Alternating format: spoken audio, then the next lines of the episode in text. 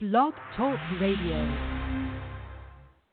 Jean-Luc, Jordy Specs, mysteries on the holodecks, asteroids, triple droids, telepathic beta zoids, transporter, deadly claw, visitor from LA Law, photons, no Kirk, captain has gone berserk, shuttlecraft, Council Troy, Dr. Crusher's little boy, Klingon Rice, parasites, new heights, phaser fights, Data's head, Tasha's dead, Quikers hanging by a thread, celebration, transformations, everyone to battle station! Darker theories.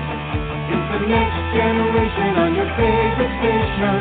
Reading the darkest theories, but when we are gone, it'll feel beyond. Reading the darkest theories. It's the next generation on your favorite station. Reading the darkest theories.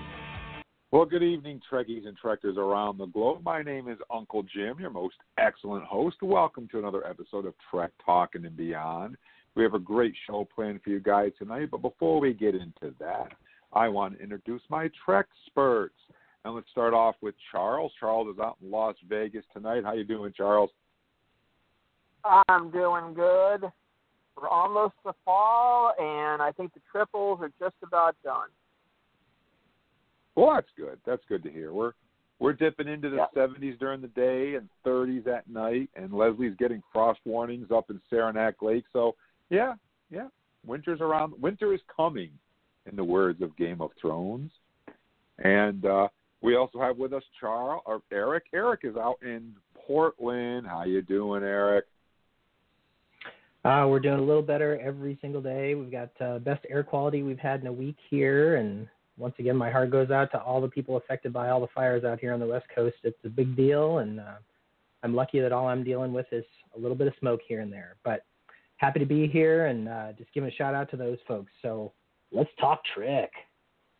Yeah, we got a great show planned for you guys tonight, of course.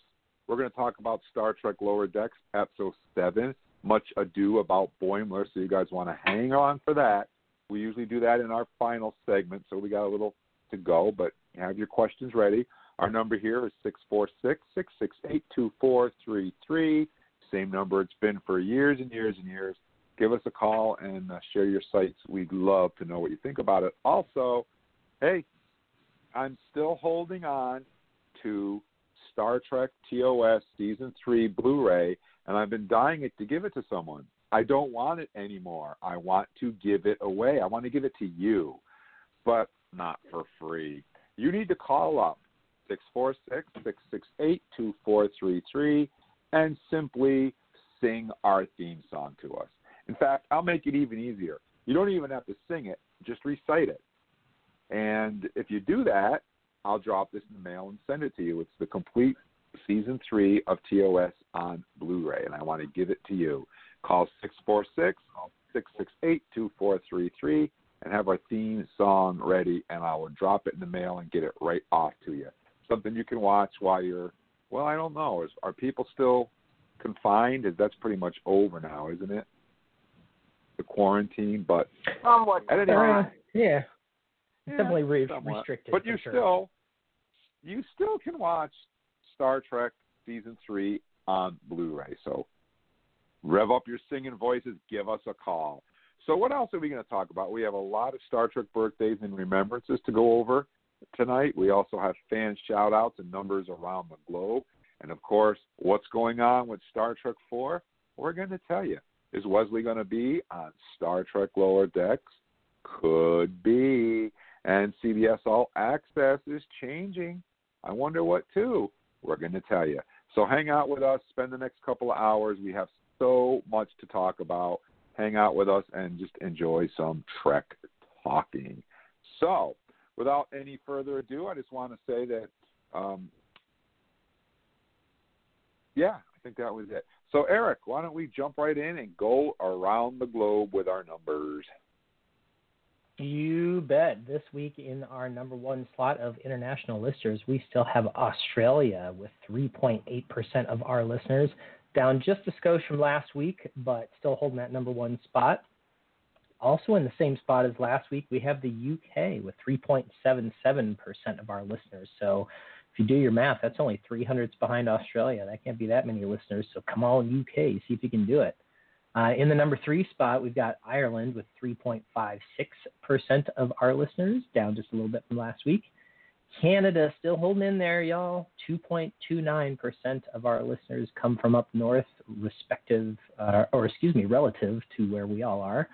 And then in our number 5 slot, we have our Scandinavian brothers and sisters from Norway with 2.18% of our listeners. Thank you all very much for listening. Star Trek is a global phenomenon. Trek Talking is a global phenomenon, and we are so happy to have you along for the ride. Really appreciate it. Yeah, Norway just kind of jumped in there.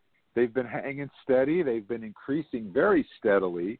And our Canadian brothers, I know the border is shut down, but guess what? The show goes over the border, so you guys can definitely hang out and chat with us. So please, please do. And this is the part of the show where we give individual shout-outs to listeners personally. And if you'd like to have a shout-out, head over to our Facebook page at Trek Talking and Beyond. Just spell that all out, and you'll see the Vulcan symbol, and just tell us where you're from. And every week we pick 15 lucky names, and if I pick your name, you'll see the heart symbol from Trek Talking. That means your name has been chosen, and you're going to be on the show. So without further ado, Eric, why don't you get us started off with our fan shout-outs for tonight? You better believe it. Thank you so much, Alan Beaver, for listening from North Carolina, ! I love it. Hello also to Jamie Salisbury from Shropshire, England, also ! Ah, that's a great way to start this segment. Richard Taylor from Cambridgeshire, England, in the UK, of course. Hello to you. Hello to Christos Agnostito in Athens, Greece, and also hello to Kelly Bale from Auckland in New Zealand. Charles, who else is listening to us?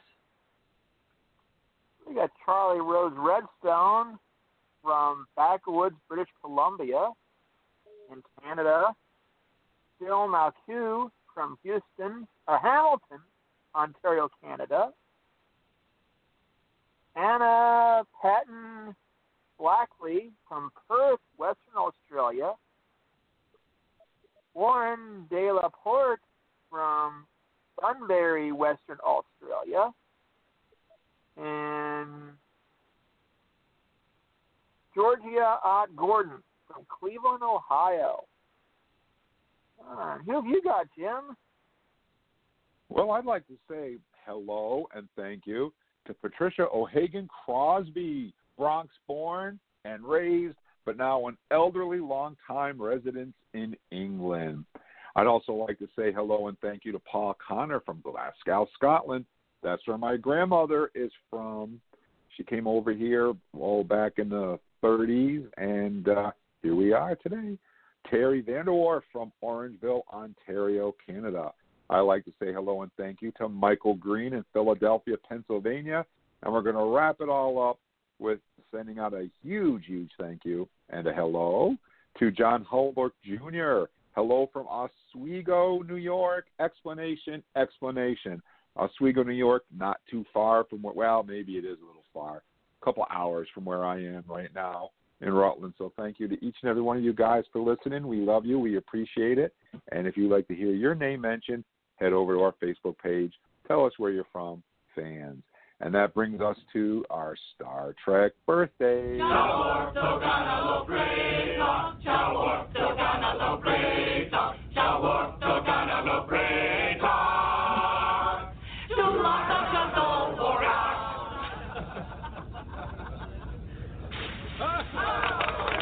That was not a Klingon song. You know, Grumpy Worf says that every week, but I love him anyways. So this is the part of the show where we like to bring up birthdays for Star Trek people. We also remember those who are no longer with us. Usually, Eric has a ton of remembrances, and Charles and I break up the remaining birthdays ourselves. But this week, I think we have equal numbers of each. So we got quite a few remembrances and quite a few birthdays to go through. So without any further ado, Eric, why don't you take us away? Sure. Happy birthday to those that we're remembering this week, including Gene Dornarsky, who played Ben Childress in Mudd's Women. He also played Krodak in Mark of Gideon from the TOS from that TOS episode, and made his way all the way into TNG, playing Commander Quinteros in the episode 11001001. So 3 different roles, 2 different time periods, an actor whose face you would absolutely recognize, particularly from Mudd's Women, I think. And so happy birthday to Gene. We're also remembering this week John Crawfers, who played Commissioner Ferris in the TOS episode The Galileo Seven, which I like that episode quite a bit.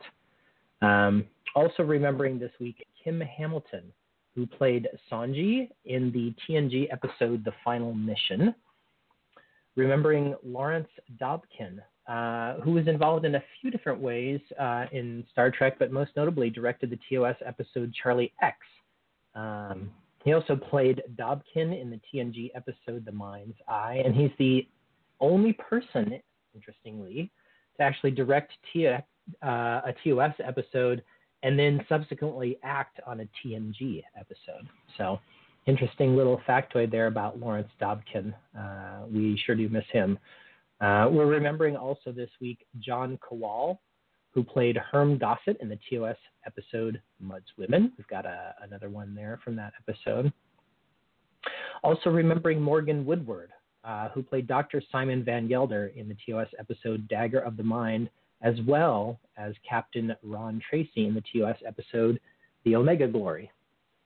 And our last remembrance this week, folks who are no longer with us, includes Bruce Hyde, who played Lieutenant Kevin Riley in the TOS episode The Naked Time, and also Conscience of the King. He had 2 episodes to his credit.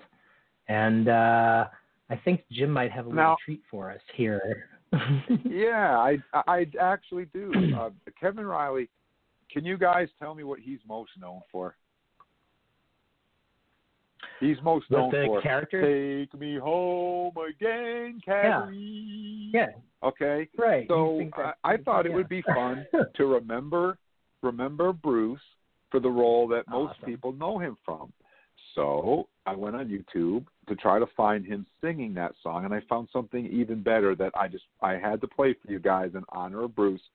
And this is the last interview that he did about the character Riley before he passed away. And I was going to edit it down to just play the singing part, but it was such a good interview and that I just decided in honor of his birthday, I was going to play the whole interview and not cut it up. So this is Bruce Hyde talking about playing Riley on Star Trek and a little bit about how he got the role. It's 2 minutes and 39 seconds long, so I don't think it's that long.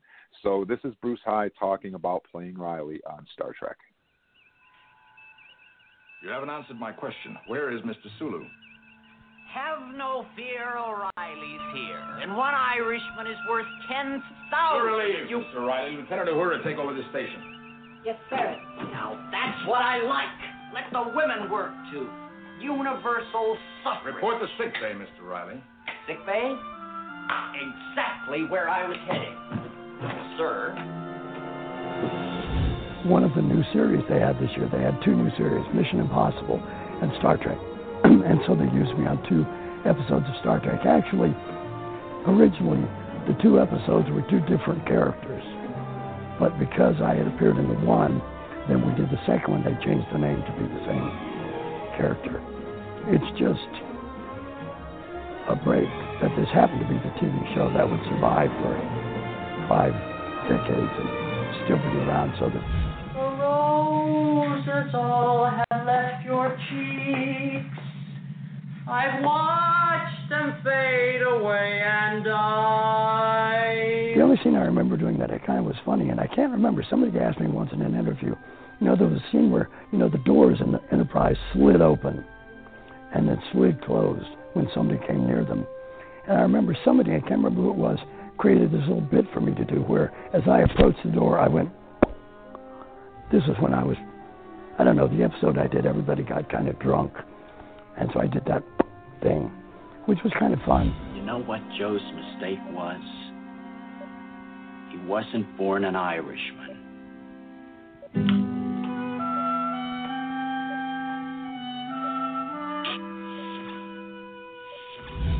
I actually think I sang somewhat better. I mean, the idea was I was supposed to sound bad when I sang that song on the Star Trek. And so I think I made it sound bad. Lieutenant O'Hora, you've interrupted my song. I'm sorry, but there'll be no ice cream for you tonight. Cut him off. I wasn't a great singer, but I did sing in the Broadway musical. So I like to sing. Captain, at our present rate of descent, we have less than 20 minutes before we enter planet atmosphere. And burn up, I know, Mr.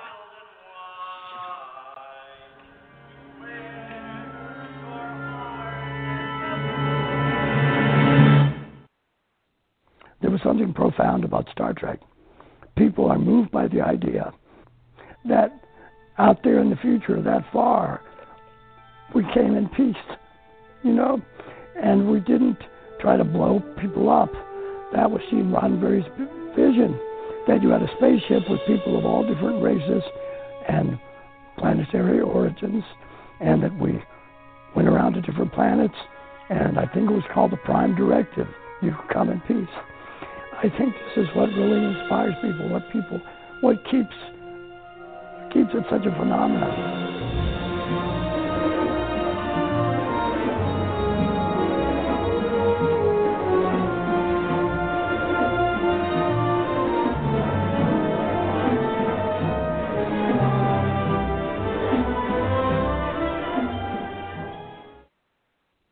And that's Bruce Hyde, and I just thought that it would be a great honor to play that for him for his birthday today. What did you guys think? Did you like that soundbite? Oh, very cool soundbite. Yeah. I kind of liked it. Yeah, it was nice to. Yeah, I mean, it was nice because it's interesting. I've always thought that maybe they asked him to actually sing that really nicely, because I've always thought that he sounds great when he sings that song in that episode, and to hear that he was kind of given instructions to, you know, not sing so well, and then he actually knocked it out of the park anyway. That was really interesting. Yeah, I kind of liked it, and I hope you guys enjoyed it too. So, and we'll continue on with our birthdays. Charles, if you'll jump in here. I sure will. We got Tyler Perry, the Starfleet Academy Commandant, Richard Barrett, Barnett from Star Trek 2009. Clyde Musenyu, Vice Admiral Nakamura from TNG, 3 episodes, and was also somebody who auditioned for the character of Quark. Very interesting. Yeah, that's an interesting fact I did not know. Ann Ramsey, who played Ensign Clancy in TNG, The Emissary, and one very good episode, Elementary, My Dear Data. Julia Nicholson, who played Ensign Sisu in TNG's The Arsenal of Freedom. Charles Durkop played Morla in TOS episode Wolf in the Fold. Ed Begley Jr. played Henry Starling in the Voyager episode Future's End, Part 1 and 2. Terry Groner played Tam Elbrun in TNG's Tin Man. Oh, I think that was the main character. Yes, that was a very interesting episode. Mm-hmm. Tom Hardy played Sinjan in Nemesis. And the last one in mine, we've actually had 2 of these characters. One that played the character and one that played the fake Trek version. As we have our Wesson character, Walter Koenig, wondering where the nuclear vessels are. Yes, he played Mr. Sulu in Star Trek, for those of you who are curious. Yeah. Oh, Jim. Oh, Jim. What are we going to do with you? Senility is everybody knows he's the Russian Mr. Chekhov. So I also have a soundbite for Walter that I wanted to play. I just went soundbite crazy. I got a new computer and I got a new program, and I like making soundbites. So, and what is Mr. Chekhov known for mostly? For his Washington accent. So here we go. This is Russian Mr. Chekhov's Russian misconceptions, maybe.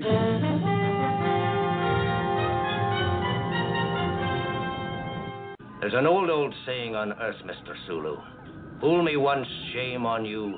Fool me twice, shame on me. I know this saying. It was invented in Russia.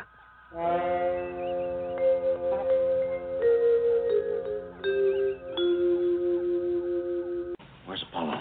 He disappeared again, like the cat in that Russian story. Don't you mean the English story, the Cheshire Cat? Cheshire? No, sir. Minsk, perhaps. All right. It makes me homesick. Just like Russia. More like the Garden of Eden, Ensign. Of course, Doctor. The Garden of Eden was just outside Moscow. A very nice place. It must have made Adam and Eve very sad to leave. Just outside Moscow, all right.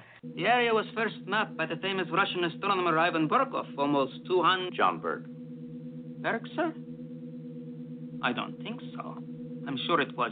John Berg was the chief astronomer at the Royal Academy in Old Britain at the time. Oh, Royal Academy. Oh, well.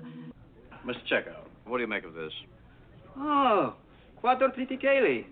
I've read about this, but I've never seen any before. Does everybody know about this wheat but me? Well, not everyone, Captain. It's a Russian invention. Oh. When are you going to get off that milk diet, lad? This is vodka. Where I come from, that's soda pop. Now, this is a drink for a man. Scotch? Aye. It was invented by a little old lady from Leningrad. Once in Siberia, there was a meteor so great that it flattened whole forests and was felt as sparks. Mr. Sulu, if I'd wanted a Russian history lesson, I'd have brought along Mr. Chekhov. Most illogical.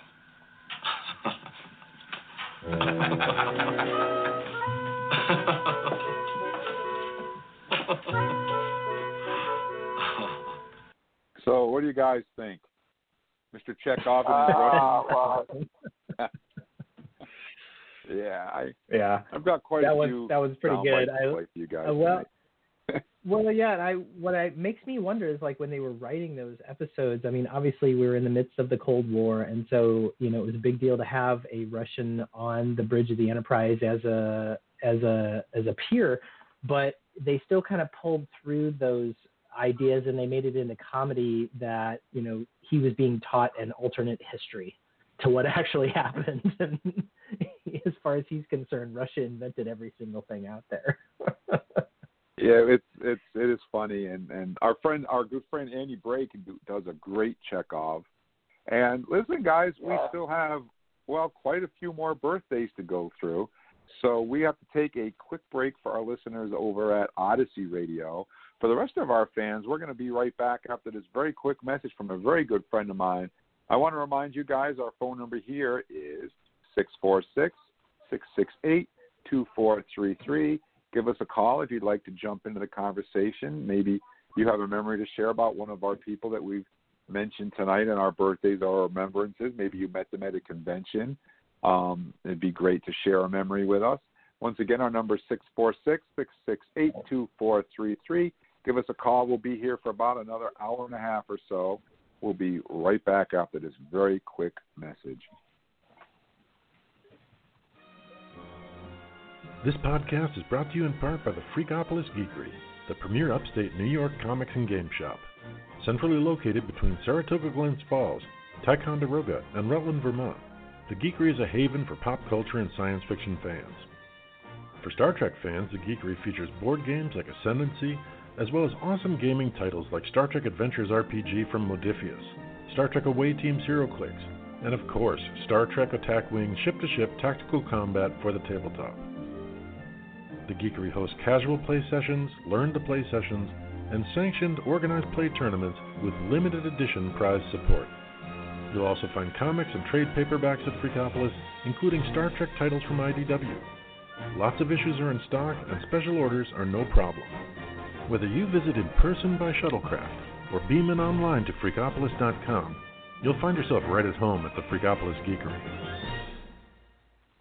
And we're back. So we had to break up our birthdays this week because we had so many birthdays and remembrances, and I decided to throw in some sound bites, which I think are fun. You guys like the sound bites? Yeah. I bet the listeners like the sound bites because, you know, then they don't have to go dig them up. You get them all in one place. So we're going to continue on with our birthdays. This is the first time our birthdays were so long that they carried over in segment two, but that's okay. So I'd like to start off by saying happy birthday to Rosemary Morgan, who played Peary in the Voyage episode The Shoot. Mary Kay Adams, who played Grilka on the DS9 episodes House of Cork and Looking for Parmak in All the Wrong Places. I just watched that episode, and I love it when Worf puts on the suit and has Quark fighting with the Batleth. Just great stuff. And I usually do the Klingons, so that's why she's on mine. Well, Grilka is a powerhouse. I mean, she's the template for all powerful Klingon women, right? Yeah, and Worf was really taken by her as well. He's eating with Dax, and he actually walks away from Dax because Grilka's such a powerful, strong presence. So, yeah, happy birthday to Mary Kay Adams. Roy Brocksmith, who played Sarah Kohlrami in the TNG episode Peak Performance.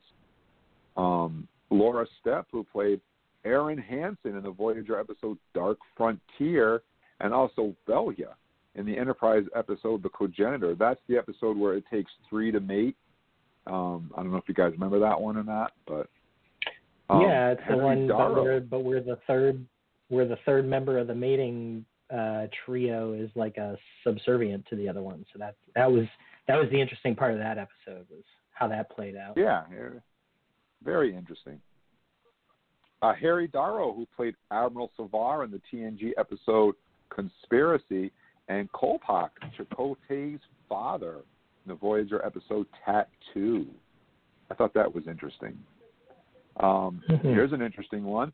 Mary Crosby, who played Natima Lang in the DS9 episode Prophet and Lost, but if you had noticed by the name Crosby, she related to somebody very important, Bing Crosby. That's her daughter, but she's also the aunt of Denise Crosby, who played Tasha Yar. So a lot of tie-ins there, which I thought was interesting. What do you guys think? Do you like it when I put in the little facts like that, or do you just want to stick to the birthdays? Yeah. No, I like the facts. I decided to spruce up the birthdays a little bit by putting in some facts and some sound bites, you know, just to switch things up a bit.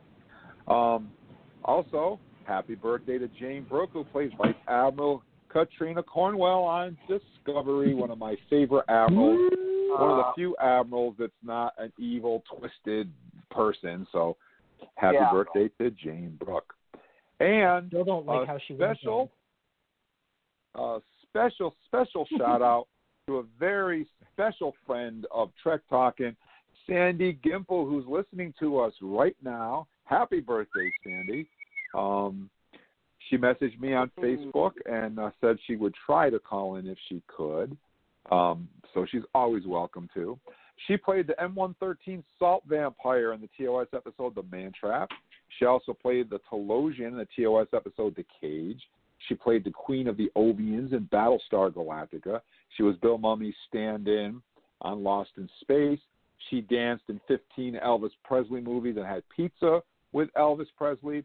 And if you're wondering, geez, Uncle Jim, how do you know all this stuff? Eric, why don't you tell our listeners how come we know all this great stuff? Because we were the very, very lucky receivers of having her on our show, and we were able to talk to her about all these cool things, including that awesome Elvis story. And I do not remember which episode it was, but I bet if you go back through our archives, probably a year or so maybe. Yeah, it was a year or so ago, about 1st of August, because I missed it for being at Star Trek Las Vegas. It'll be the first week of August, so there you go. 2019. All right, yep, so go back to that episode and listen because she told some unbelievable stories that were so much fun, and she was just an absolute joy to have on the show. She was awesome, very friendly, very nice. You guys can find that if you go to Blog Talk Radio /Trek Talking. You'll see all of our archive shows, and just scroll down until you find Sandy Gimple and give it a listen. She was awesome. And I'm going to wrap up our birthdays with a Klingon because I always do the Klingons. Roxanne Dawson B'Elanna Torres from Star Trek Voyager, our good friend of ours, Leslie Hoffman, also stunt doubled Roxanne Dawson on Star Trek Voyager. And if you'd like to hear stories about that, you can tune in to Stunt Treks with Leslie and myself every Sunday. You can hear all about what it was like to be on Deep Space Nine, be on Voyager, and double Roxanne Dawson. So believe it or not, guys, that wrapped up our birthdays. I told you that we had a lot. Boy, did we ever. Yeah. But that's okay. That's all right. That's just fine. So that brings us up to our Star Trek news. Now, we have a new soundbite. Oh, my God, I can't find it. I have so many soundbites to play that I lost the news. Where did it go? I do. I've got a lot of soundbites here. I got so many soundbites. I'm surrounded. I do. I've got a bunch of them here. And I there it is. So this is our Star Trek news. We're still working on it. Star Trek news coming to you live Whoosh. From our news desk. Whoosh. Star Trek news. We're still working on it a little bit. We recall those TLS opening credits, you know. Yes, we're going to work on that. It's a work in progress. This will be the last time that I'm going to bring this up to you guys. But season 1 of Star Trek Discovery is coming to CBS Broadcast Network on September 24th at 10:00, 9 Central. They're going to play the whole first season, and then when that wraps up, you can hopefully will subscribe to CBS All Access for season 3. That'll be the last time I mention that because next week is the 24th. So you guys that haven't seen it will get a chance to watch it. Also, The Mandalorian season 2 is coming out on October 30th, and we're going to definitely be reviewing those on the show. And there we go. I lost Eric for a minute. I'm trying to get him back. Eric, are you back? I am here. Okay, I lost you for. See, when you're live, when you go live, this is what you get. So, anyways. As I was saying, The Mandalorian Season 2 will be out on October 30th, and they just dropped the trailer on us.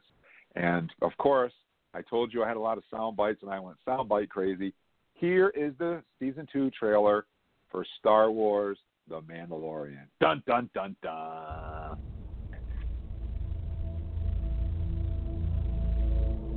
Maybe. Did I hit the wrong button? No, it's playing. There it goes.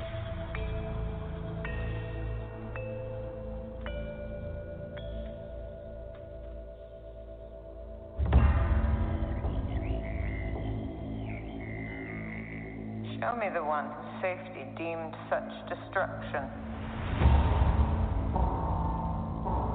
You must reunite it with its own kind. Where? This you must determine. The songs of eons past tell of battles between Mandalore the Great and an order of sorcerers called Jedi. You expect me to search the galaxy and deliver this creature to a race of enemy sorcerers? This is the way.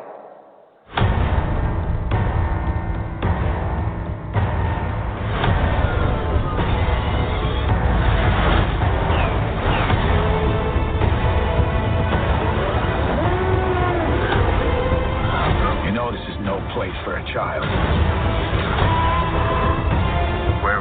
He goes. So I've heard.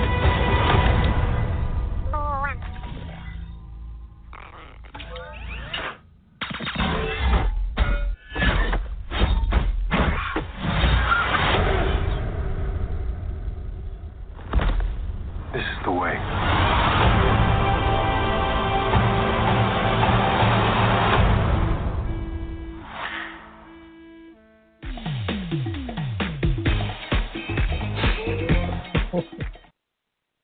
Yeah. I have spoken. Yeah. So that was intense, man. That trailer was so good. It got me so stoked for season two.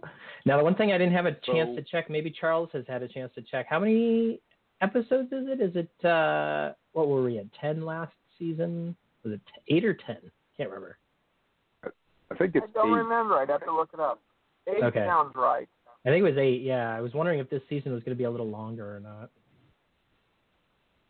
Yeah, we will be talking about, we will be doing Star Trek Discovery and the Mandalorian on the show. Mm-hmm. They're going to run simultaneously. So we'll be covering both of those, so you guys can hang out with us. We'll be a week behind though. We're gonna change the schedule because I don't think I can come home from work and watch two of them. So we'll be a week behind, which means we can do spoilers. Yeah, Mandalorian comes out on Fridays anyway. So yeah, it'll work out great. That we're going to be doing.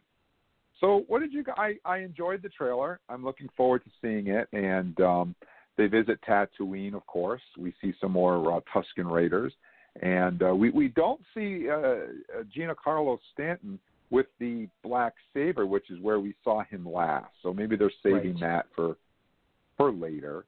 But it looks very interesting, and we obviously the armorer survived because she's narrating the trailer, so she's not dead.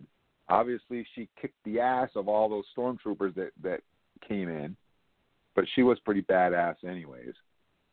So she's still around, and there's some other characters. If you guys, there's a lot of characters that were shown in that trailer from the Star Wars Expanded Universe that I wasn't familiar with. But there's a lot of them in there. If you want to go on YouTube, you can do a search and find out who a lot of those characters were. But it's going to be interesting, and I'm looking forward to it. So Star Wars, The Mandalorian Season 2 starts on October 30th. So CBS All Access has rebranded itself as Paramount Plus. It will be releasing in early 2021. On Tuesday, Viacom CBS announced that the CBS All Access streaming service, home for the expanding Star Trek television franchise, will rebrand itself as Paramount Plus in 2021. As part of the service's expansions to include content from across the company's library of broadcast news, sports, and entertainment properties. Viacom CBS will also bring Paramount Plus to international markets with an initial debut in Australia, Latin America, and the Nordics in 2021. No mention of cost has been made at this time. So what that means is a lot of people that have been complaining they haven't been able to see Lower Decks. And actually, I was looking at the source, and I've heard it last night, and I saw it. If you are a current subscriber of CBS All Access, your cost will not change. We're going to get to keep our $5.99, $9.99 when it goes to Paramount if we're already members. It's pretty good.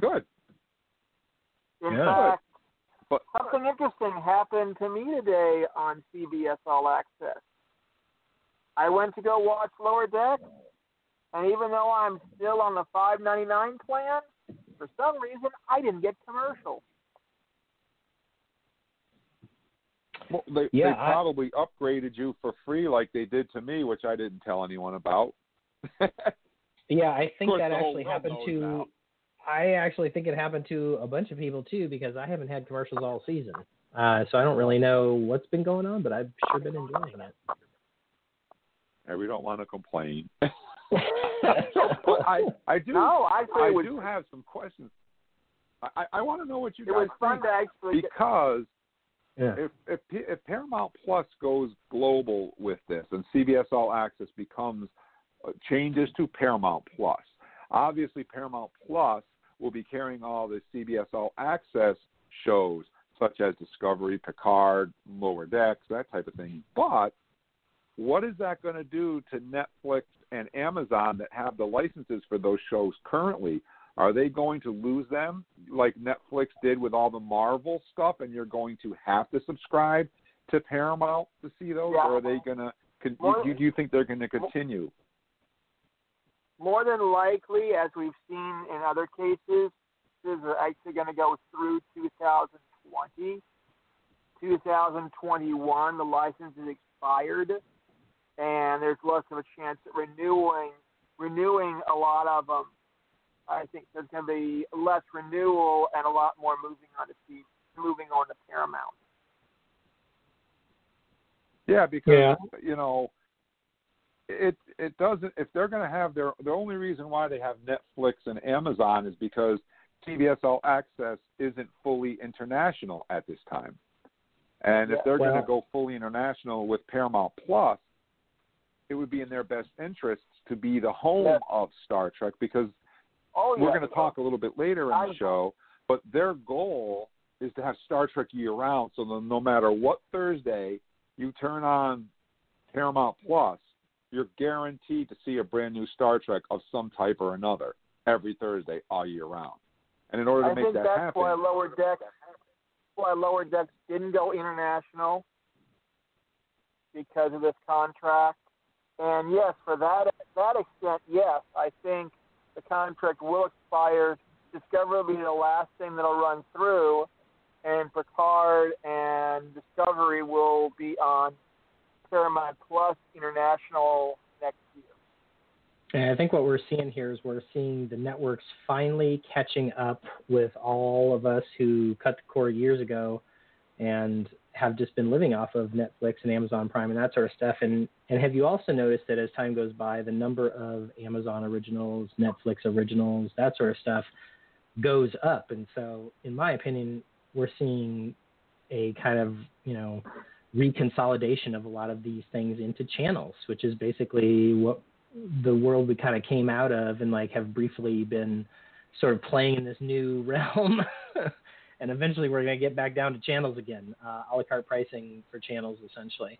The good news is that when you have places like Paramount and Disney and the like, the amount of content that you get for your $5 or $6 a month is pretty good. So, as long as the value's there, I mean, obviously the market will bear out what the pricing scheme should look like to make these things supported.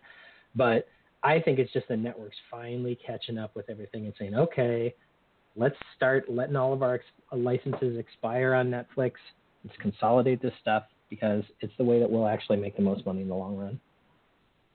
This is the way. And one of the features I actually like on CBS All Access is I've got a KV where I really want to see one of my local CBS channels. And if you go over the menu on the left and drag down to live shows, one of the live shows is your local CBS affiliate. And I can actually watch my affiliate live right there, which I haven't seen other networks actually do. I mean, it makes sense. They know the IP address anyway, so it's easy to just offer local content based on location using that. And something else I like about CBS All Access, too, being the Star Trek channel, I really like the fact that first they have the Ready Room with Will Wheaton. That's really great. And that they give you access to all those panels. They did a really great Star Trek Day. I feel that they dropped the ball on the 50th anniversary. They screwed the pooch in so many ways with the 50th anniversary of Star Trek. But they made up for it because I thought Star Trek Day was. In fact, we're still talking about Star Trek today on our show now. So it's true, and all those panels and all that great stuff that was featured on Star Trek Day. If you have CBS All Access, all you have to do is go to CBS All Access, go to TNG under Extras, go to Deep Space Nine under Extras, go to Picard under Extras. Go to Lower Decks under Extras or go to Discovery under Extras, and you will see all the panels in their entirety on CBS All Access. I think that's phenomenal to collect it all in one place for the fans. Plus, they gave us something that YouTube didn't get. They cut out some of the clips from the panels and put them separately. If you want to learn about grunge, there is a whole clip just based on his story that was cut. Yeah, but the one of Walker's great story, one of Sulu's great stories, a couple of his stories, were taken, were pulled out and added extra sound bites. I think they could kick that up one more notch if you were able to actually go to CBS All Access and search Ready Room and get a result, though. Because if you're looking for example, for like the Strange New Worlds panel, well, there's not a Strange New Worlds show. So you have to know that you have to go into the Discovery show to find the Strange New Worlds panel, because you can't actually search for Ready Room. So if that's the one beef that I have. I totally agree with you, Jim. I think it's amazing that they have all of that stuff available. Thank goodness. And it's all right there and edited and just easy to watch. But you gotta hunt and peck a little bit if you want to try and make sure and cover all the content, rather than just like going to the Ready Room channel and binging. Well, that may be part of the advancement that Paramount Plus will put out. That'd be good. They should just call it the Will Wheaton Show, because honestly, he's rocking it.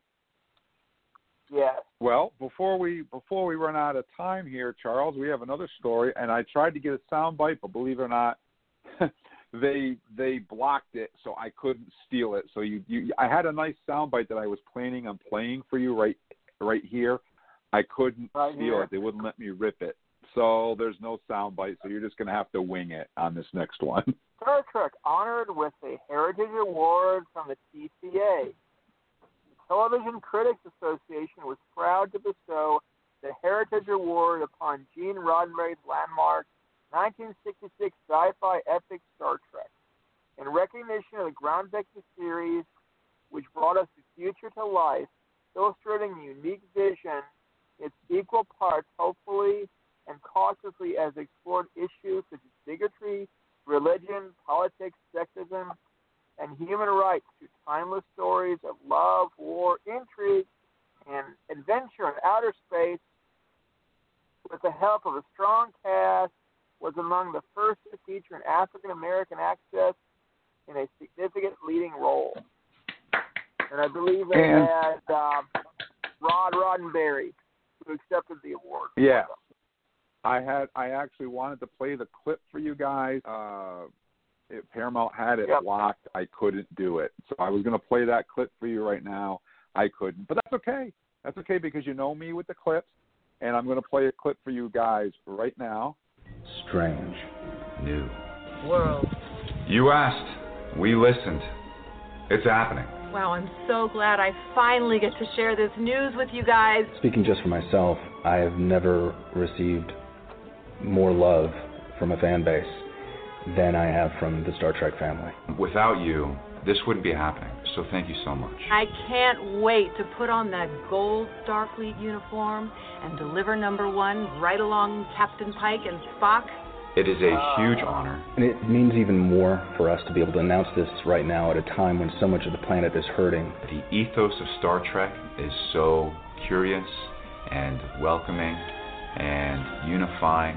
And we're going to get to work on a classic Star Trek show that deals with optimism and the future.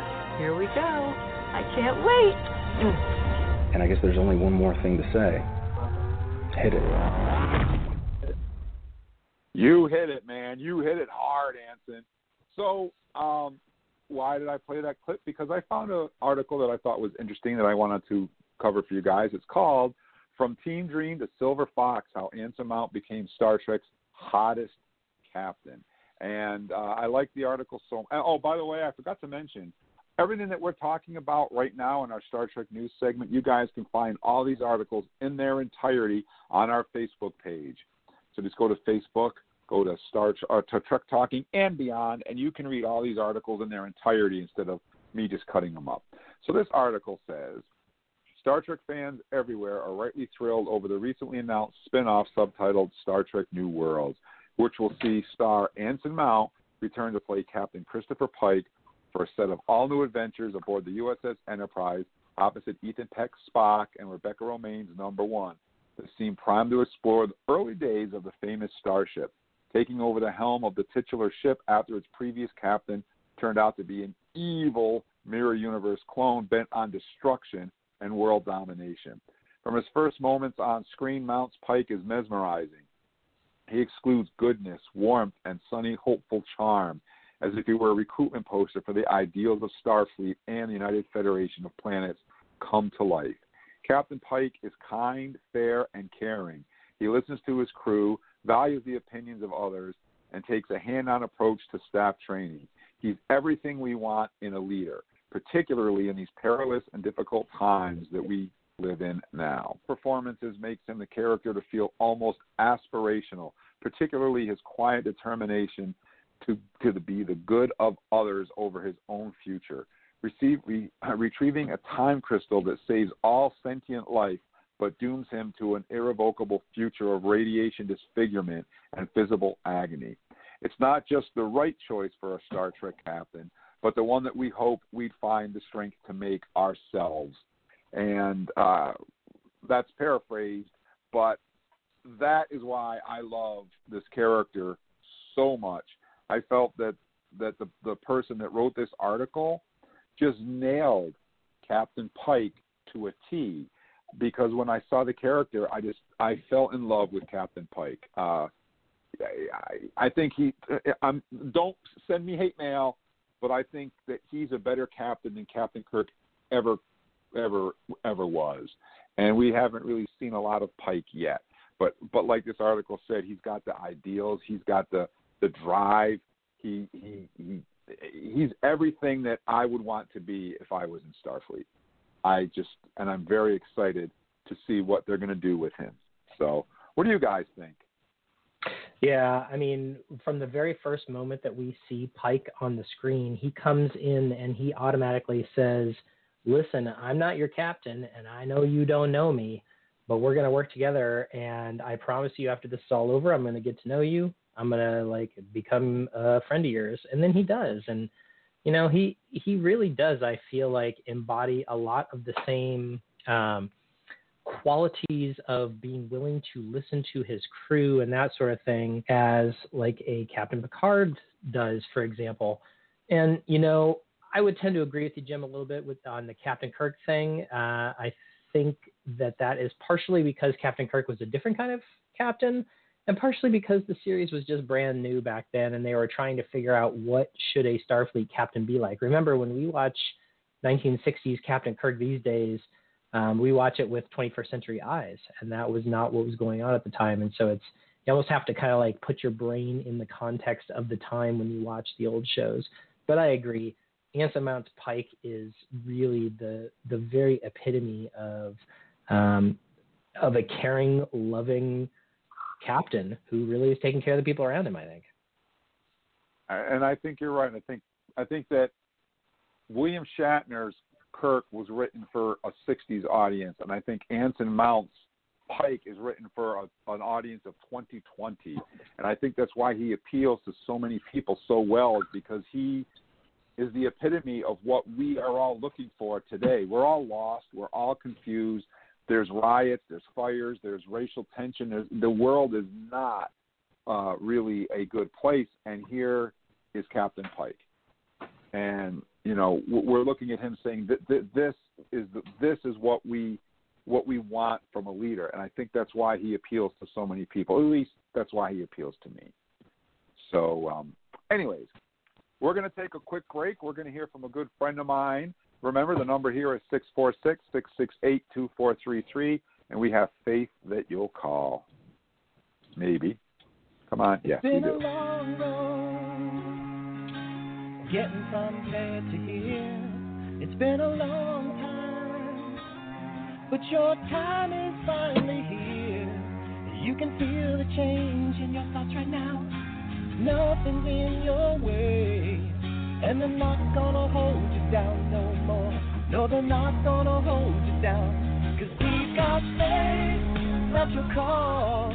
We wanna hear what you have to say. We got faith to believe in Truck Talk today. You got faith in your fingers. All you gotta do is dial now. You can reach us right now. We got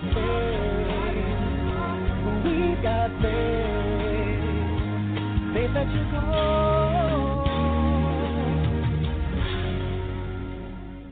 And we're back. Our number here is 646-668-2433, and we have a caller on the line. See who we got on the line with us, if I can get the phone to answer. Come on. Hello, thank you for calling Trek Talk, and what's your name and where are you calling us from tonight? Hi, my name is David. I'm calling from Portland. David. Hey, David, what's going on, buddy? Not much, just, you know, glad the smoker is going away. Mm-hmm. Are you enjoying the show so far? Yeah, it's pretty fun. Good. We're glad you could make it. So segment three, we're going to start off with Eric telling a little story here. But I do have a soundbite that I want to play first.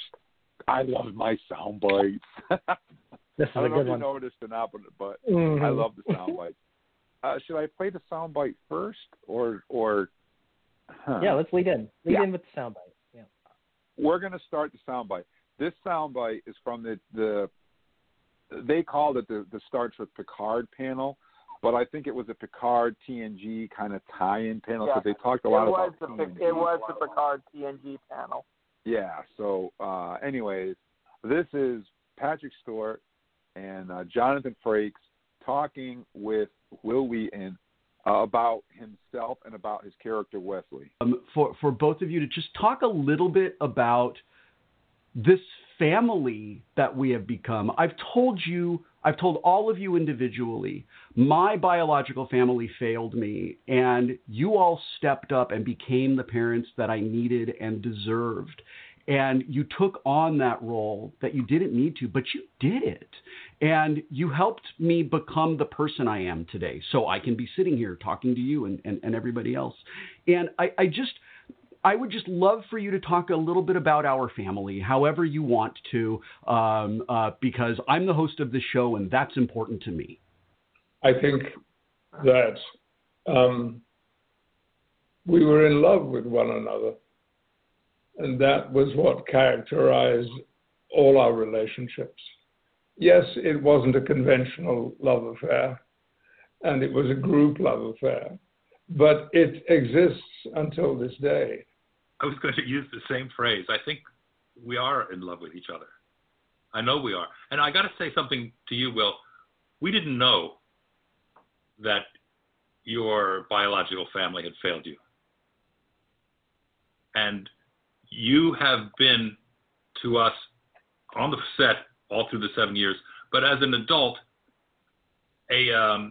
such an addition to our family, and such an addition in a way that sometimes we get laissez-faire, but you have always stayed honest about how important this show is, and you don't take it casually the way we may be guilty of sometimes, and that has been great. I think I speak for all of us. That has been great for us to have you on these panels that we do. You bring a levity and a certain amount of gravitas at the same time that is invaluable to us. That means the world to me. That absolutely means the world to me. I'm going to be reduced to tears if I keep talking. So I want to thank you both so much. I love you. I love you so much. And I miss being able to see you in person, but I am so grateful that we got to spend this time together today. I miss you, and I really look forward to seeing both of you again soon. Hear, hear. Hear, hear. Thank you very much. Okay. Bye, guys. Love you all. Gentlemen, thank you both so much for joining me here to celebrate Star Trek Day. It is always just such a blessing. Mm-hmm. And actually, I think Will was actually crying in that clip. I'm sure he was. So that leads us right into the next story. Yeah, that was really something special, that interview and that closer. That was a great clip, Jim, of the end of that interview. And, of course, if you do want to see that entire interview and you're a CBS All Access subscriber, you just go to the Picard show, and if you do that, you can find it under the extras, or actually I think it's under clips underneath there. But so from that kind of display of love into, well, we love Will Wheaton. Wouldn't we love to see maybe a little bit more Wesley Crusher? Will Wheaton wants to bring back Wesley Crusher to Lower Decks. He wants to bring that character back in an animated form. Star Trek Lower Decks creator Mike McMahon is already using Q, which we've seen in the most recent trailers, and has said in the past that he'd like to have Wesley Crusher appear on the show. Wheaton, who now hosts the Star Trek after show The Ready Room, is eager to take McMahon up on that offer and thinks an animated show like Star Trek Lower Decks is the perfect format to handle Wesley's new normal. Wheaton explains how he wraps his head around where Wesley's current state of existence is in 2380 of the Star Trek's universe timeline. Quote, "In my headcanon, Wesley Crusher is a Time Lord," Wheaton says, comparing his Star Trek The Next Generation character to the Doctor's alien race in Doctor Who. Quote, "In my headcanon, Wesley is off with the Traveler. He experienced some kind of multidimensional, higher dimensional experience, and it changes him. And changed who he is and what he does. And he's a very different kind of character now that he was the last time that we saw him. When it comes to the current influx of new Trek television shows, Wheaton scoffs at the idea of franchise fatigue or if fans are ready for new shows. I don't care about franchise fatigue, Wheaton says. I mean, either you like it or you don't. Either you come and participate in the storytelling or you don't. And it's a giant world with lots of people in it. And if you don't like it, well, God bless you. Go do something else. That's fine. And just the way it is, you're never going to be all things to all people. And if you try to end up being beige, which is boring and uninteresting, that's no good. I think Star Trek is as exciting now as maybe it has ever been. There's just so much wonderful storytelling happening. And there are such great casts bringing such great stories to life right now. It is a wonderful moment to be a Star Trek fan. And I think that the Trek Talking team would probably agree very wholeheartedly with Mr. Wheaton here. We've often spoken about our current place in time as being the golden age of Star Trek because, man, when have we ever had so much variety, so many new things on the back burners? I mean, honestly, guys, if COVID hadn't hit, we'd be already knee-deep in some of these other things. So we are just living in a dream world right now. I totally agree with Will.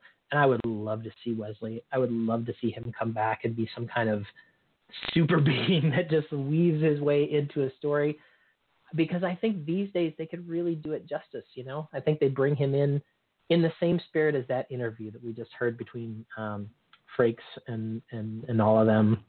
You know, lots of love, lots of openness, lots of absolute candor. So just a wonderful interview and a wonderful article. You guys should go read the whole article. It's really good. I would like to see Wesley on Picard so we can see Will Wheaton play the character and be on screen with Patrick Stewart. To me, I just want to – you guys have heard this story before, but I got to tell you guys again. Will Wheaton is the absolute nicest person you ever could want to meet in your life. I had him at a Star Trek convention. I was being harassed by another bigger company. They were stealing my stars. They were doing all kinds of nasty things to me as a fan con. Will Wheaton called me at my house on my phone. He got my number from Michael Dorn. He called me up. My wife answered the phone, hands me the phone, and says, "It's Will Wheaton." I'm like, yeah, Will Wheaton's going to call me. It was Will Wheaton. And he said that he heard I was having a Star Trek convention and he would like to go. And I was like, "Are you kidding me?" And he said, "No, I want to stick it to the man." And he came to my convention. And I'll tell you what, he went to the costume contest. He went to all the after room parties. He sat in the lobby and signed autographs and posed for pictures. Now, when I say pose for pictures, guys, this was way, way in the 90s before we had photo ops. They did not exist back then. So for Will Wheaton, for a Star Trek actor to take pictures with fans was unheard of in the 90s. It didn't happen. Will Wheaton sat in the hotel lobby taking pictures with people, signing autographs with people. He was the greatest. I cannot say enough good things about Will Wheaton. I think that his character gets a lot of flack. Whenever I put an article up, it's inevitable that you're going to hear "Shut up, Wesley," which I really don't like. And people just don't like him for some reason. And I'm telling you, give the guy a chance. He is absolutely awesome. Okay, so I'm going to step down off of my soapbox right now, and I want to turn the show over to Charles here because we have a little article about Star Trek 4, and then I'm going to play another clip for you guys. Take it away, Charles. Yay. Charles? I'm here. Okay. You caught me because you had me on something else over there. So. Oh, that's all right. Noah Hawley confirmed Star Trek film's world would feature a new crew, project currently in stasis. Hawley also confirms the film would feature a new crew of characters, so it would connect to franchise history, drawing a comparison to how his Fargo television series is tied to the 1996 film of the same name. We're not doing Kirk and we're not doing Picard.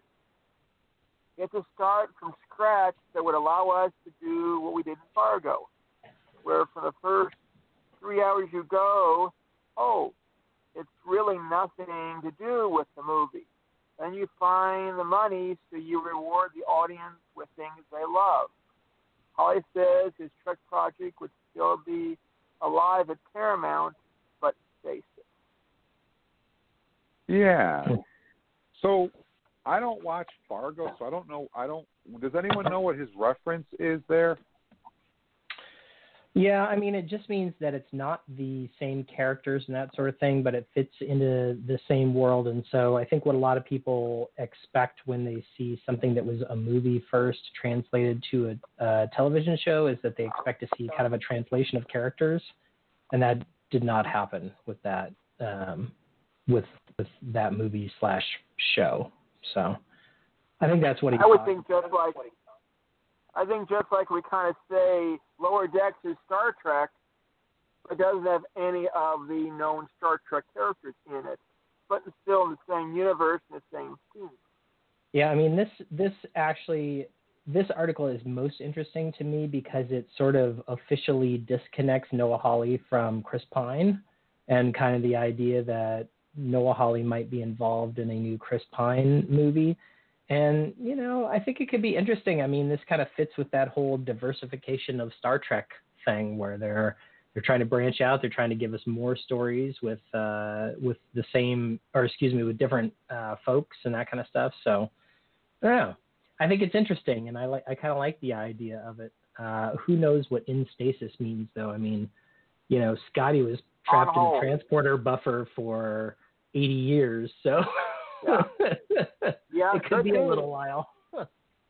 Maybe they got it. Maybe they got it in the buffer right now. And I think I heard something about it's kind of themed a little bit. That's a little too close to what was happening right now, and they thought it didn't quite fit in. A little too close for comfort to what's currently going on now on our planet. Mhm. Yeah. Yeah, and a lot of movies are in stasis right now. We know that Strange New World is in stasis. We know Picard Season 2 is in stasis. We know that Discovery Season 4 is in stasis. We have a lot of shows that are in stasis right now until this COVID thing, until Hollywood actually reopens and allows people back to work. So anyways... I told you guys at the top of the hour that we still have some things to talk about as far as Star Trek Day goes, and we do. One of the panels that they had was a Star Trek Deep Space Nine panel, and I decided to flip the script a little bit on Charles, which was my fault and not his. I wanted to get the Star Trek 4 thing out of the way so that we could talk about this next one. There was an interview that they did with the DS9 cast, and one of the things that they talked about were the Ferengi. And something that never dawned on me until I listened to the interview, and I said, my God, you're right. And that is that the first time on a Star Trek show, we had a main character and a representing a race of other people that was not a member of Starfleet and wasn't involved in Starfleet. And, of course, the Ferengi, they're not a member of Starfleet. They're an outside entity. They're an other. And it's the first time we've ever had that happen on Star Trek, really. Because Worf was an other, but he was in Starfleet. So that doesn't count because he's a Starfleet member. So, yeah, that was the first time. So here's what Will Wheaton and Armin Shimmerman talked about as far as Quark representing the others on Star Trek. Part of her arc.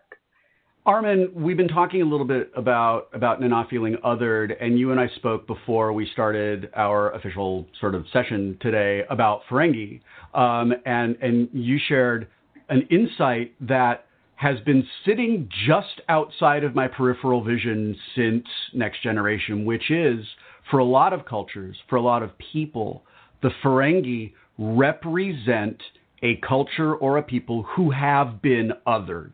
And you mentioned to me, around the world, the othered culture is different, but the impulse, the emotion is still the same. Were you aware of that when you were Quark? Yes. So just to put some flesh on the bones of what Will just said, as conventions took me around the world, other cultures have referred to the Ferengi as Nana was just saying, the other. The people that are looked down upon because they're part of the minority. They have a different culture. They have a different way of looking at things.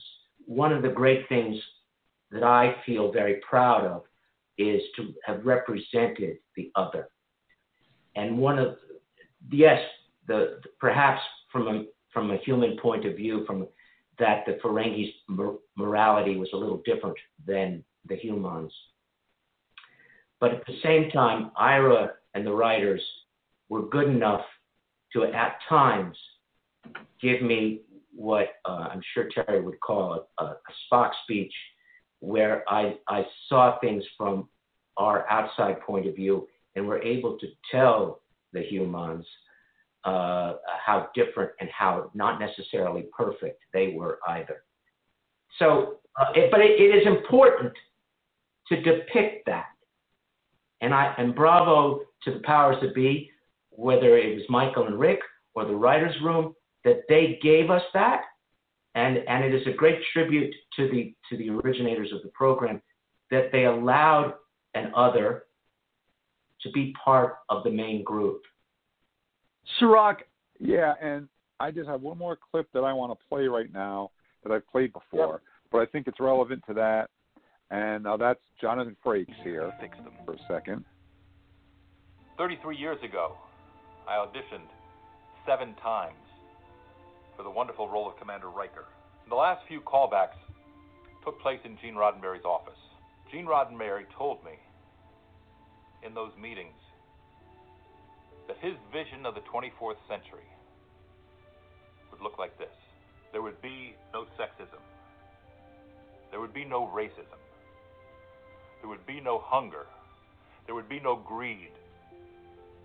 And all of the children would know how to read. And that has stuck with me. And as we are going through this period of awareness around the Black Lives Matter, it keeps popping into my head. It's a wonderful memory. And I hope by sharing it with you, it will help you believe that we can live a future like that.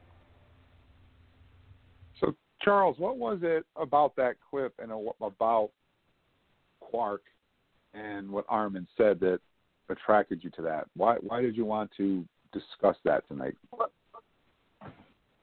Armin, I think, gave us an interesting insight that I don't think even the DS9 documentary got into.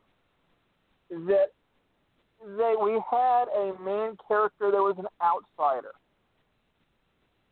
We always talk about how there's no money being spent in the Federation, but the Ferengi are not in the Federation, and they're barterers.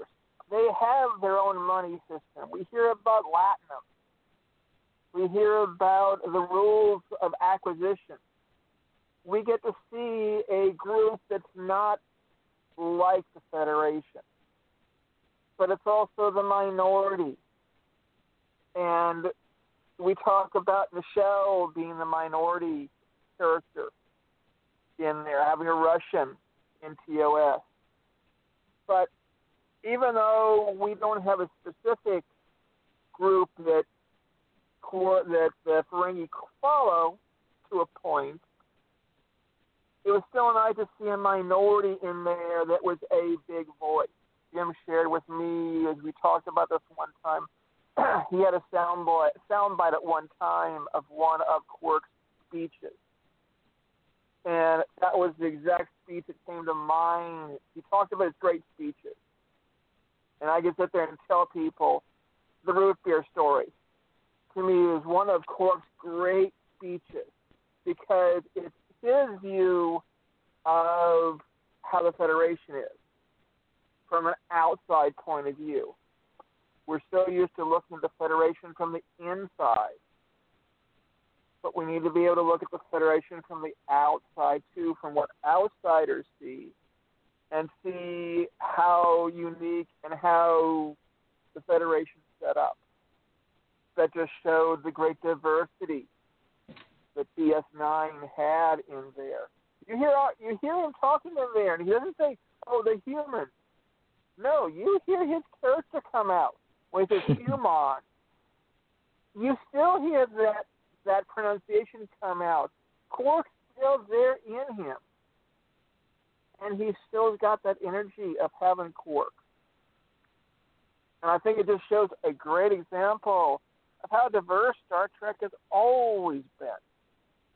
And no matter which series we get into, there's some diversity in there so that it's not just the majority of the population. The minorities are in there too. Even Discovery, when we're going to start getting into we're going to get a single sex group. We're going to have a trill that I'm not sure exactly what the definition of the trill is going to be. But we still got that variation of cultures and minorities. We're not going to sit there with a series of just the majority. The minorities have their voice also. And I think that's something that Deep Space Nine did very, very well as well, Charles. Yes. I think Deep Space Nine, you know, we had a Bajoran female. She was always one of my favorite characters. You had a Trill female. Well, the character was female but the symbiont was not. Yeah. You know, later on you had Worf, you had Cardassians, you had Ferengi, you had Morn, you had all kinds of races on the station. And I think Deep Space Nine really, really did a good job at bringing the point together that the Federation isn't a Homo sapiens only club. It's not just white male, but it's everything. And I think Deep Space Nine did a phenomenal job with that. Now, I warn people if they want to go back and hear that interview again, have some Kleenex with you, because the next thing you hear when they say Serac is they start talking about memories of Nog and Renee Auberginois. The stories, the stories they have of those two characters, just wow. Mm-hmm. So listen, guys, we have to take our final commercial break for our listeners at Odyssey Radio. Don't go away. We'll be right back. But while we're taking that break, I want to play for you guys the clip called Root Beer that Charles was just talking about. And, of course, then Eric has a few words he'd like to say in closing, and then we're going to talk about Star Trek Lower Decks. So don't touch that dial.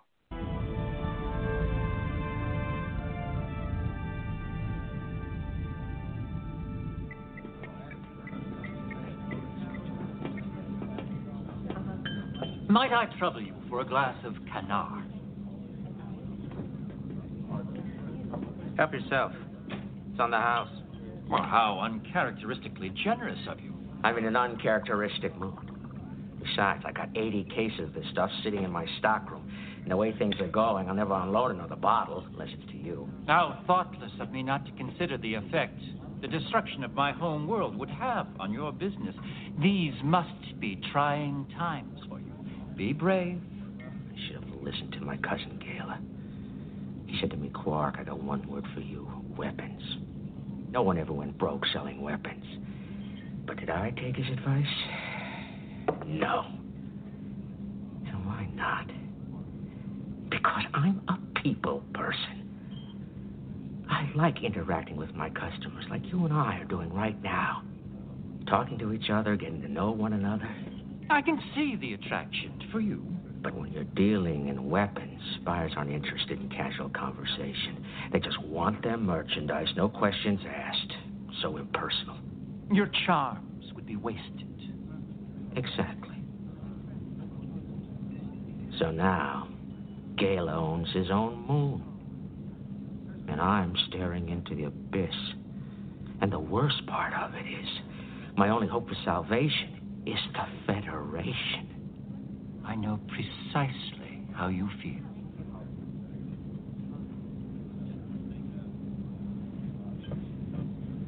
I want you to try something for me. Take a sip of this. What is it? A human drink. It's called root beer. I don't know. Come on. Aren't you just a little bit curious? What do you think? It's vile. I know. It's so bubbly and cloying and happy. Just like the Federation. But you know what's really frightening? If you drink enough of it, you begin to like it. It's insidious. Just like the Federation. Do you think they'll be able to save us?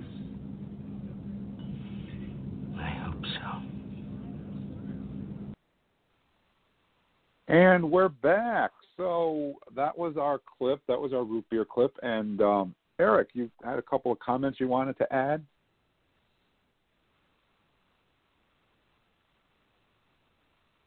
Yeah, Here I am. I just wanted to say that I thought that clip was just, I was really glad we were able to actually play that, because to me that really shows what I think Quark was there to do, which was to take all of the stuff that we considered to be normal human stuff and kind of throw it back in our face and make us think twice about it, right? Because as he was saying in that interview, when coming from the other character, the other, quote, other character, we have the opportunity to kind of look at ourselves through the eyes of somebody else. It's funny because the other speech of his that I think of is the one from the Siege of AR-558, which to me is one of the best episodes of DS9 ever, where he's talking to Nog about humans, and he warns them that despite the fact that they, you know, appear civilized and amiable, that they can and will become as nasty and violent as the most bloodthirsty Klingon when deprived of a comfortable environment. So it's the truth, right? We do become that way.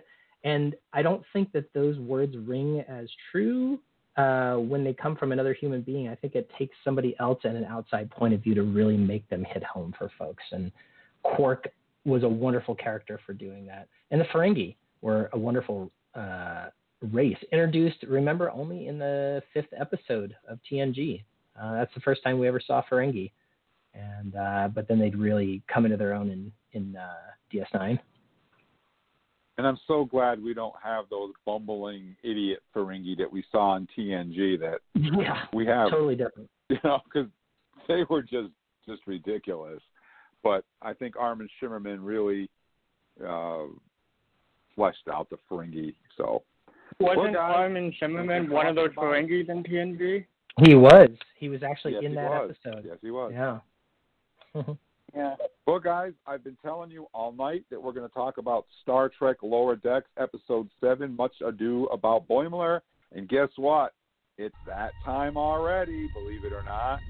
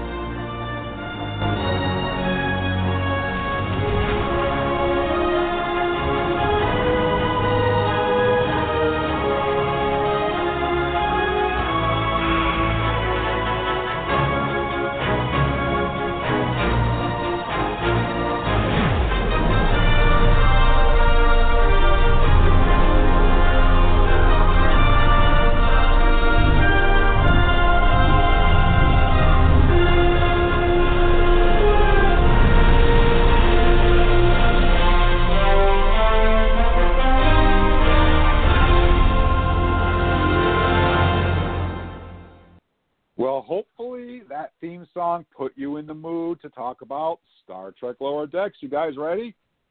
Mm-hmm. Yep. Oh, yeah. Dive right into Star Trek Lower Decks. So this was the 7th episode of the season. There's 3 more episodes to go. And the name of this episode was Much Ado About Boimler. And just to remind you guys, I know you just saw it today, but this is the trailer for the episode that we're going to talk about right now. I did it! I updated the dog. What does that even mean? You know, I hand-edited all 6 million sequences. It was really fun.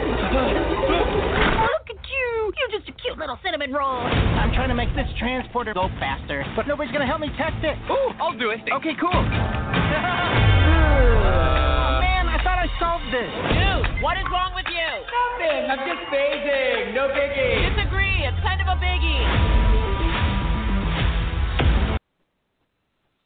All right. So who wants to start? Who wants to start with the episode? Who wants to dive in first? Well, I'll David? Dive in. Yeah, let's start with David. Okay. Yeah, David, what did you think about this episode? David. Yeah, we've been talking long enough, David. I thought it was pretty good. Definitely better than the last episode last week, but it definitely had its ups and downs for me anyways. I definitely like a lot of the interactions with Boimler and Redford that you actually see a lot more of from the other previous episodes. But to me, I don't know. I mean, to me, I feel like where are they going with it? Because with the whole dog creation now, it seems like I know that he went to the farm and everything, but it was just, I don't know. It was kind of interesting, but at the same time, it was kind of confusing for me, too, because I don't know. It almost felt like it didn't seem like Star Trek, but more of a sci-fi version of Star Trek to me. I don't know. Maybe that's just me. Well, I will jump in and continue your train of thought. I felt that the Tendi dog story. I kind of agree with you, David. I really don't. I felt like that story really didn't push. It really didn't fit in. It didn't add anything to the episode because we already had Boimler who was phasing, and he was going to the farm anyways. So all the stuff, Tendi and the dog, really didn't push the story ahead at all because we already were going to the farm. It gave us a little bit of insight into the character of Tendi and what she does in her free time, where she resequences DNA genomes and things of that nature. But the whole dog thing really didn't have anything to do with the story at all. I thought they could have spent that time on other things myself. But the farm was interesting, and I've always wondered, you know, what happens to all these people that get stuck in between decks that beam down with another arm on the back of their head, or all these turn into a giant slug and all these weird things that happen on Star Trek. Star Trek never deals with that. They just fly away the next episode, and everything that just happened, we can forget about it. That was last week, and this is now. Well, now we know that there's Section 14. Was it Section 14? Yeah, Section 14. Yeah. Section 14. And Division 14 is what they called it. Yeah. Division 14. And in charge of unsolvable space illness and space mysteries. He's an Edogian from Star Trek the Animated Series, which I thought was phenomenal. Yeah. And they never gave him a name. Great that we got to see. Yeah, it was kind of interesting. Erickson. They never gave him a name. Oh, did they? No, they didn't. But it was cool to see him, though. Yeah, but so now we know that there's a planet where they take all of these misfits, the Island of Misfit Toys, and they put them all in this place. And I thought, you know, that's pretty cool, I thought. And the other thing, when the Rhode Island or Rad, what was the name of the ship? Radcliffe? It was like Rubino or something. It was like an EUX name. When that ship got overrun, was that the same creature we see in TNG, the energy creature? Because it looked an awful lot like it to me. So I think it was actually a combination of creatures. So I did a little bit of research on this, and I don't think that it's a creature that technically we've seen before, but it absolutely has the energy-sucking properties of the crystalline entity, and it absolutely looks like the entity from Encounter at Farpoint. So I think that they probably just took a couple of other things that we've seen before, and they just mashed them up. This is episode 7, and it's the second California-class ship that was destroyed in 7 episodes. Yeah. Interesting fact. I was like, what does that tell you about this? Classic ship. Well, it's animated, so they can avoid it, I guess. Well, maybe that's why we never see one. And I thought that the captain's going to plant top secret seeds. I'm like, okay, whatever. I enjoyed it, but it wasn't the strongest episode, I felt. You know?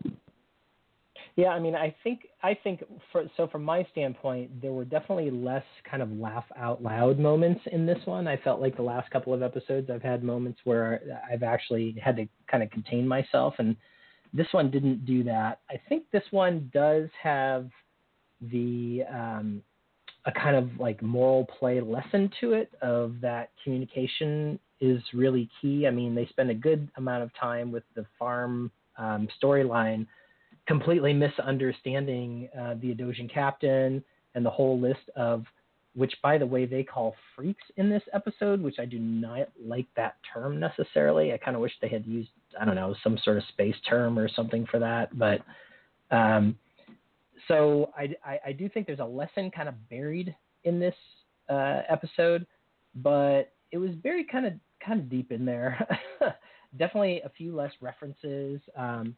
The show is definitely still making fun of itself, I think. I mean, they keep bringing up kind of moments from Star Trek and then kind of making fun of them, like the one in this one where Boimler, rearranges his hair, and he's like, does this make me look more promotable? Which I'm pretty sure comes directly from the Lower Decks episode, right? I'm pretty sure that character does the same thing. They throw in some, the prerequisite amount of kind of pop culture references. I don't know if you guys noticed or not, but, when they were talking, when Mariner's talking about the captain that she totally dissed, and then that other person on the visiting captain's team said, oh, he's my hero. The name of the captain that they gave was Saul Rubicek, which sounds a lot like Saul Rubinek, who, of course, is a famous actor that has been on Star Trek and various other things, Warehouse 13, and, you would totally recognize him. He's that guy with the beard and glasses. So they keep throwing out those references, which are pretty cool. But this one definitely had 2 twists that I didn't expect.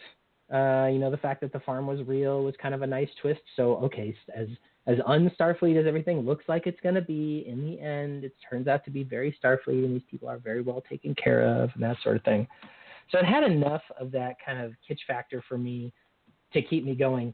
But, man, there was like no character development in this episode at all. We're 7 episodes in out of 10 episodes. I don't know anything about Tendy's family, where Rutherford comes from.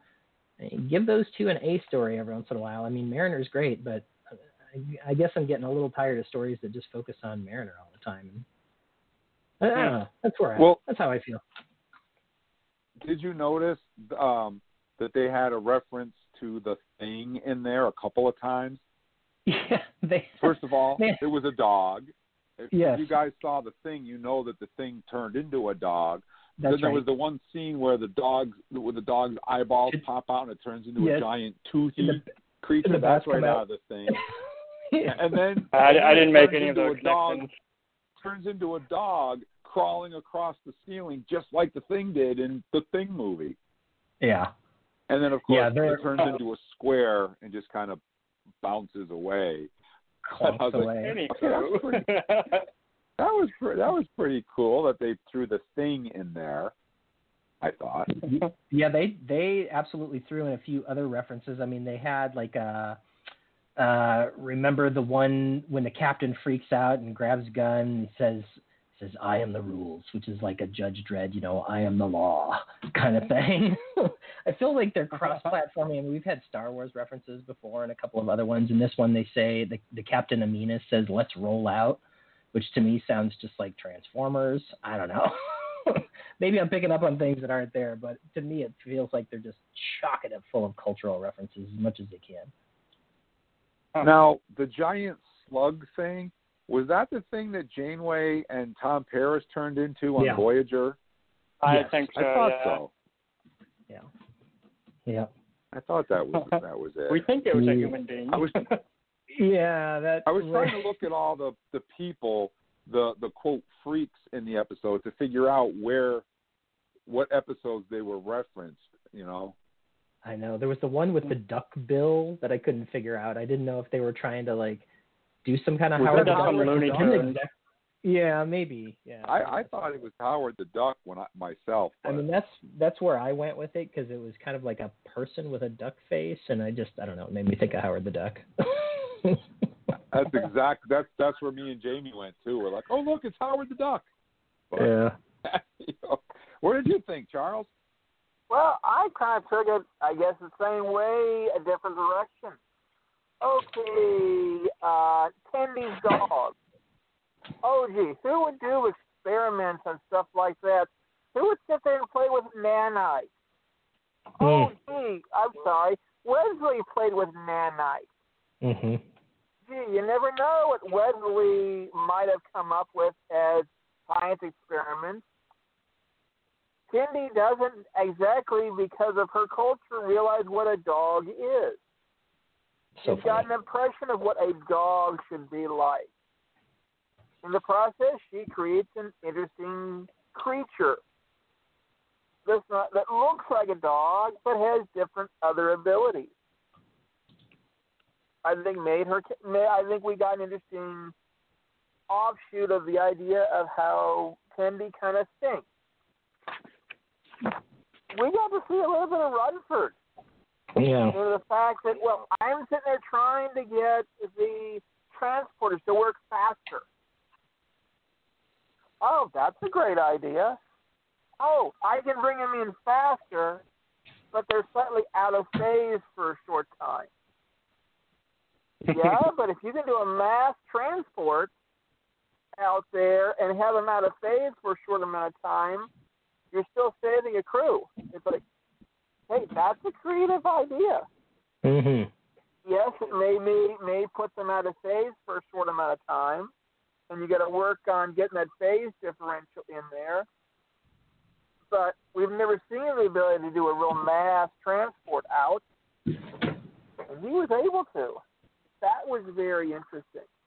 I thought it was interesting how Mariner talked about, the sub-captain. We've never really thought about a substitute captain before. All of a sudden now, boom, we have one. Oh, we have a crazy captain. We've had Jellicoe, but he wasn't called really. He just came on board and helped out. We've never really had. Oh, here comes this substitute teacher. We may have somebody taking over the ship when we lose the captain. Mm-hmm. Who was the guy with the purple hair and the purple lines on his face? I kept staring at him thinking, why does he look familiar? And I couldn't place the race that he represented. Does anybody know who he was supposed to be? To me, he kind of looked like an Noxican. Mm. Kind of almost like Noxican. There was a Vulcan. There was a Vulcan, there was a Trill, there was a human, and then there was him. And I couldn't place the race. Yeah, I mean, what they say... Did he look familiar to you guys? Well, yeah, I mean, what they say... So his name's Drew Pratchett, and what they say on Memory Alpha about him is that he's actually Rigelian. So... Yeah, I don't. He didn't look familiar to me at first, and I actually had to look that up before the show. So yeah, he's supposedly Rigelian there. And one thing, now that we're talking about names, one thing that I thought was kind of interesting was that the Vulcan, I mean, her name was Lieutenant Durga. And to me, I don't think I've ever heard a Vulcan name that didn't start with an S or a T, honestly. Like, I just thought that's what happened. I just thought all Vulcans had S and T names. So, interesting difference. You're right. And that's more about Star Trek. Yeah. Well, I used to think that it was like, yeah, you know, at first I thought it was, well, the men have S names, Serac, Spock, and the women have the T names. But then there have been a few women Vulcans who have had S names, and then we get people like Tuvok who have a T name. But I don't think we've ever heard a D name for a Vulcan. Huh. I never really actually thought about it. No. Yeah, I never thought about it either. But it's cool. I mean, I actually would kind of like to see more of that crew because they seem really cool. I mean, there's like the, you know, the Trill and the Rigelian and the Vulcan. I mean, the Vulcan had some really cool lines that were delivered very Vulcan-y. It'd be kind of fun to see a little bit more of that substitute crew. Well, it's like they were going to promote Mariner to first officer, and all of a sudden she was acting like a total idiot. And then later on in the episode, the old Mariner came back into the fray. Well, I think she was kind of doing that all on purpose until she really started to herself in danger. Yeah. Well, I think she was just trying to make sure that the captain, the sub-captain didn't come in and try to take her away and putting her in a command position. Yeah, I think it's really interesting. It's just a unique way of looking at it because we've never had a character before who was a very good Starfleet officer, right? Mariner is a very good Starfleet officer, but who has absolutely no interest in leading a team of people, moving up in the ranks, anything like that. Like, we've never had a character like that before. And honestly, I think it's a breath of fresh air because I do think that there are folks in the real world out there who choose to, you know, not become the leader because they like where they are. They are very good at what they do, and why move? Yep. Yeah. Something in this episode like, can I just be a really kick-ass ensign? It's like, yeah, you can be actually. You go, girl. You don't have to be a captain. Yeah. I thought it was interesting that those two characters went to the academy together, and she made captain, like, at a young age, and she decided to stay an ensign. Well, yeah, I remember we did the math last week, and I think we've decided that Mariner's been in Starfleet at least something like 12 or 13 years, so to make captain in that amount of time is pretty aggressive, I think, but either way, it shows that kind of disparity in how long she's been around and the choice that she has made to not be promoted. Well, her mother's a captain and her father's an admiral, right? Yeah.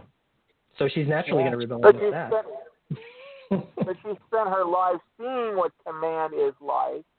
Yeah. And she doesn't want to be in that position. Yep. No, she's happy where she is. So before we run out of time here, let's give our scores for the episode on a scale of 1 to 10. We'll start off with David. What would you give this episode, David, on a score of 1 to 10, with 10 being the best and, of course, 1 being the worst? Oh, boy. I'm going to have to give this one a probably 7.7. 7.7? Okay, that's cool. Now, how about you, Eric? Well, I had written on my paper here before David said anything, 7.6, so I'm right there with him. Whoa. Okay, we're pretty consistent. Charles? I'd go with about an 8.45. I'm going to put that up with some of the other episodes. I think I loved how the action direction this one went. Yeah, and I think I'm right with you guys. I think 7.7, 7.8 for me. I think. Yeah.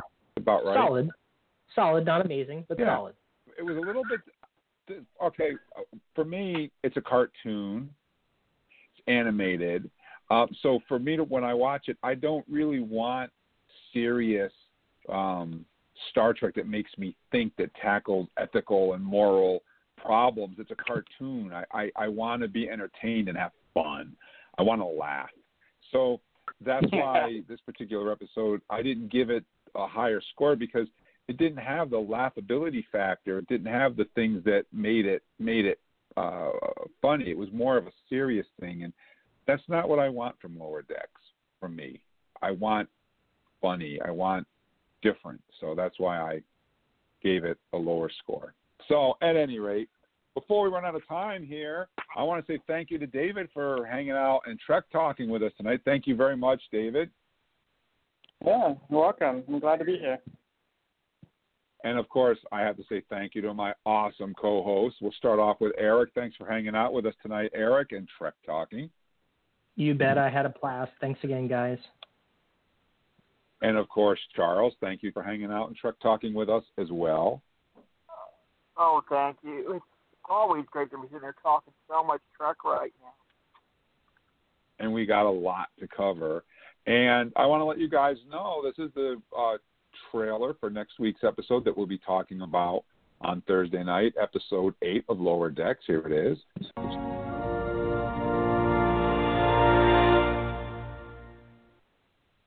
These witnesses have been brought before you to speak the truth. What's the difference between witnessing and just looking at something? All right, everybody, listen up. This mission is highly classified.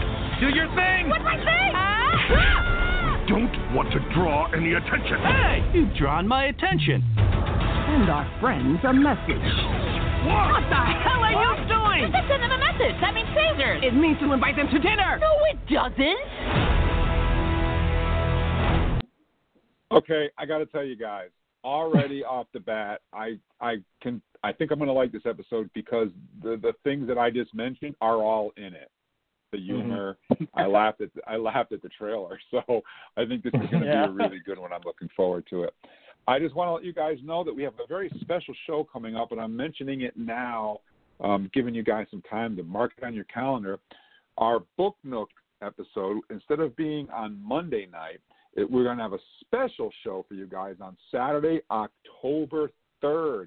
And Eric, why don't you tell our listeners what's so special about Saturday, October 3rd at 2 p.m. Eastern Standard Time, by the way.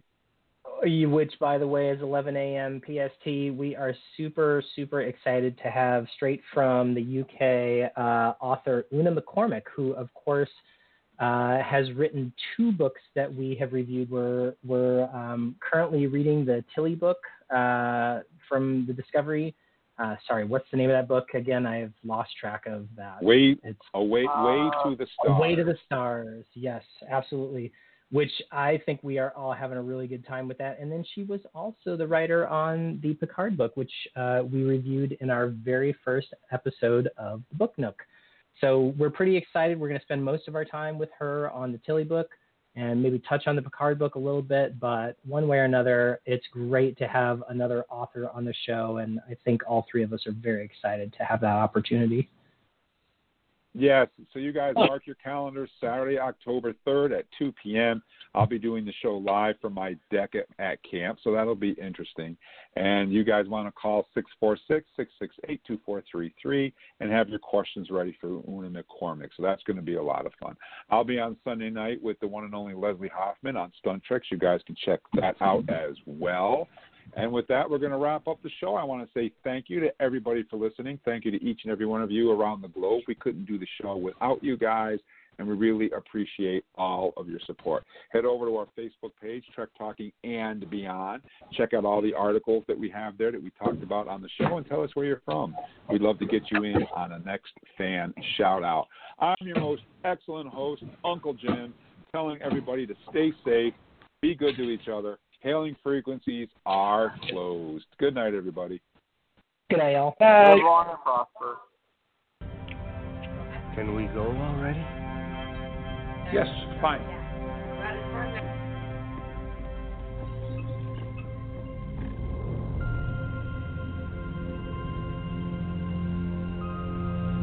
perfect. Engage.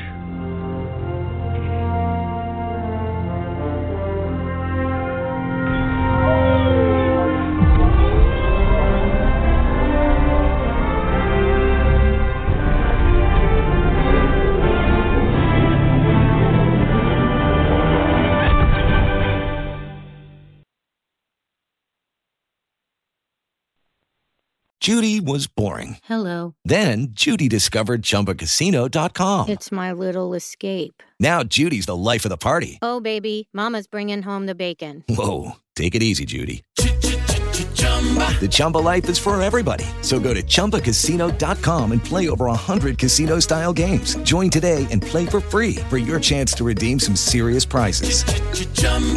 ChumbaCasino.com. No purchase necessary. Void where prohibited by law. 18 plus terms and conditions apply. See website for details.